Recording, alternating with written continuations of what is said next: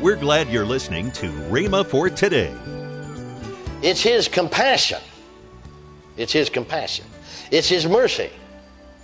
He's the same merciful high priest today, praise God, as He ever was. Jesus Christ the same. Just because He's exalted and in that place of exaltation doesn't mean He's lost His mercy or modified His mercy.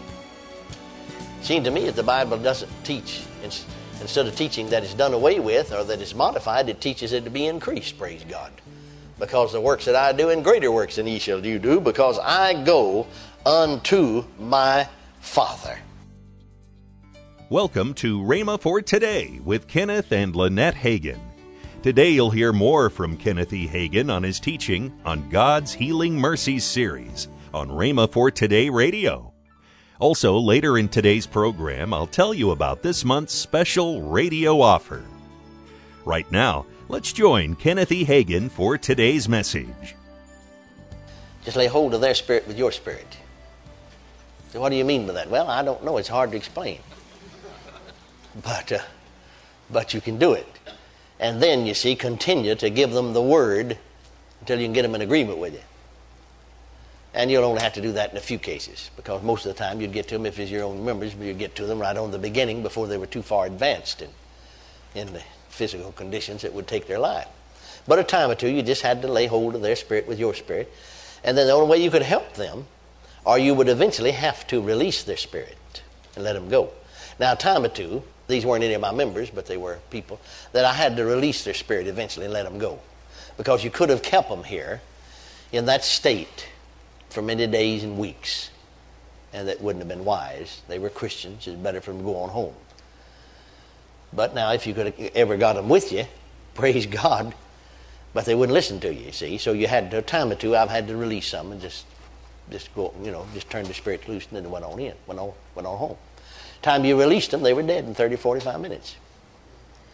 But now, uh, on these others, I'd make a stronger effort because you know more about them. They were your own members of your particular church. And that's the reason you see that in 12 years of pastoral work, we never did bury one church member. Not a one. Never had a funeral for a church member. Because we'd just lay hold of them and keep them here and just keep, just, I'd hold them up against the Word. They're, they're, they're, they're you know, it's strange. It's strange, but it's true. Nevertheless, so you got to love them anyhow.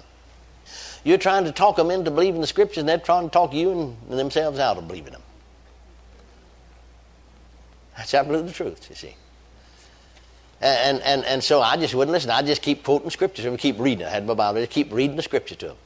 said, see, now here's what the word said. Here's what belongs to you. Here's what God wants you to have. Himself took your infirmities and bare your sickness, so he don't want you to die with sickness and disease. Let God heal you and then die if you want. Well, they said, leave me alone, let me die. I said, okay, get, you go ahead and get healed, and I'll let you die if you want to. But you know something strange about it. After they got healed, they didn't want to die. Isn't that strange? Didn't want to die then. As soon as they got healed, they didn't want to die. I said, No, I'm not going to do it. Listen, leave me alone. I said, No, not going to do it. Not going to leave you alone. Not going to leave you alone. I'm not going to leave you alone. Amen. And I just hold them against the word. Just sort of like holding your feet to the fire. You know what I mean by that expression? Just hold them against that word. Praise God. And after a while, it'll register on them. The Lord wants to heal you. Hallelujah. Praise God. He does. It's His compassion it's His compassion, it's His mercy. He's the same merciful high priest today, praise God, as He ever was. Jesus Christ the same. Just because He's exalted and in that place of exaltation doesn't mean He's lost His mercy or modified His mercy. It Seems to me that the Bible doesn't teach, instead of teaching that it's done away with or that it's modified, it teaches it to be increased, praise God because the works that I do and greater works than ye shall you do, because I go unto my Father. Hallelujah. Now, you remember Jesus in his ministry here upon the earth pronounced a woe upon the scribes and the Pharisees for having omitted the weightier matters of mercy and faith. Remember him saying that? Remember, he said that woe be unto you, scribes and Pharisees. You pay tithe. That's right. Of anise and cumin. In other words, just even spices. They paid their tithes on spices. Little things like that, you see. Now, notice what he said. This ought you have done. You ought done that all right. But have not omitted the weightier matters of the law as mercy and faith. And I think if we're not so careful, we get all bound up with doing. See, which, which Jesus said you ought to have done all right. But we omit the weightier matters, such as mercy. Hallelujah. Mercy and faith. Well, thank God for His mercy. Thank God for His mercy. Now, in the fifth chapter of Acts, you remember the story. I'll not take time to read it. I think you know it. We have another display of the compassion of Jesus. In his present day ministry, at, exalted at their Father's right hand, wonderful, another wonderful proof of Christ's compassion toward the sick. And another proof that he is now the same as he was then. For we read concerning the multitudes brought into the streets of Jerusalem in the day after that he had ascended to the Father, if that by any means the shadow of Peter might fall upon them, and as many as his shadow fell upon, they were healed, every one. Now, you know, I think another place here that folks miss it. And let's turn back there, if you haven't, to that fifth chapter and notice something is they say, well, yeah, yeah, but now, now Peter did that. No, no, Peter didn't do that. Now, Peter didn't heal those folks. Well, yeah, but the shadow of Peter did. No, the shadow of Peter didn't. Are you listening?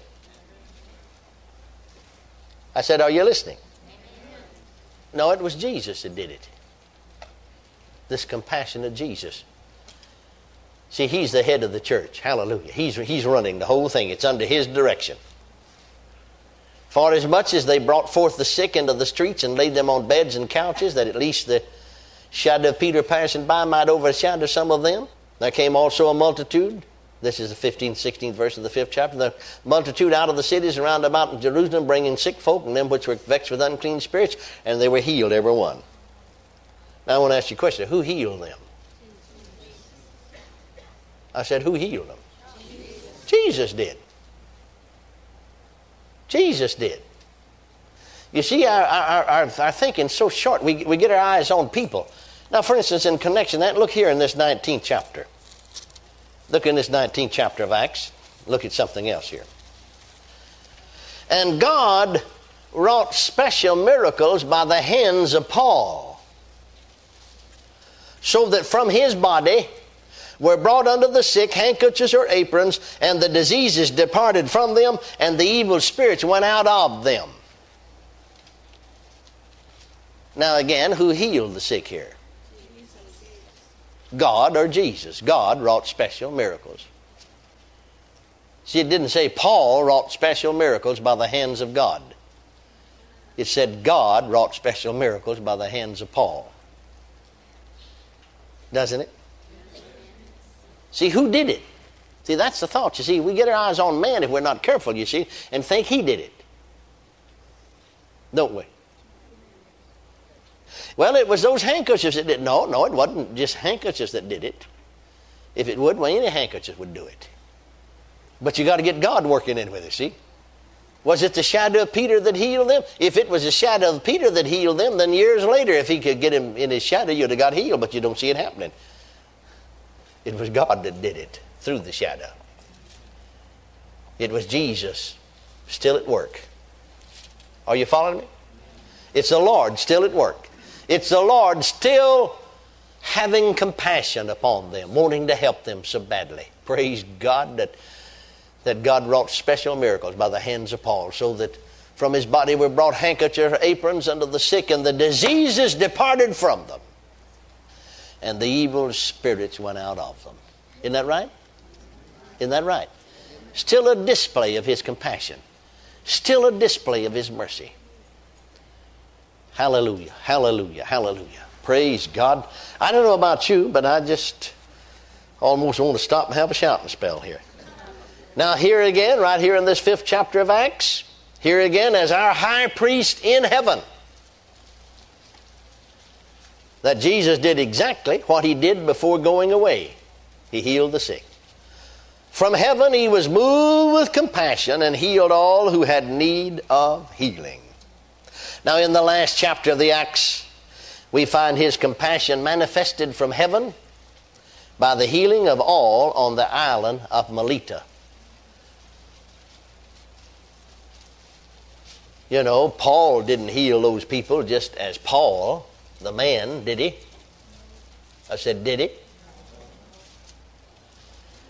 But he empowered by the Holy Ghost, directed by the head of the church, the Lord Jesus Christ. It's him that did it. You see? Isn't that right? Can you see that? Here, this last chapter of Acts, 28th chapter, you see Paul shipwrecked, you know, on the island. And it says, There came to pass that the father of Publius lay sick of a fever and a bloody flux, to whom Paul entered in and prayed and laid hands on him and healed him.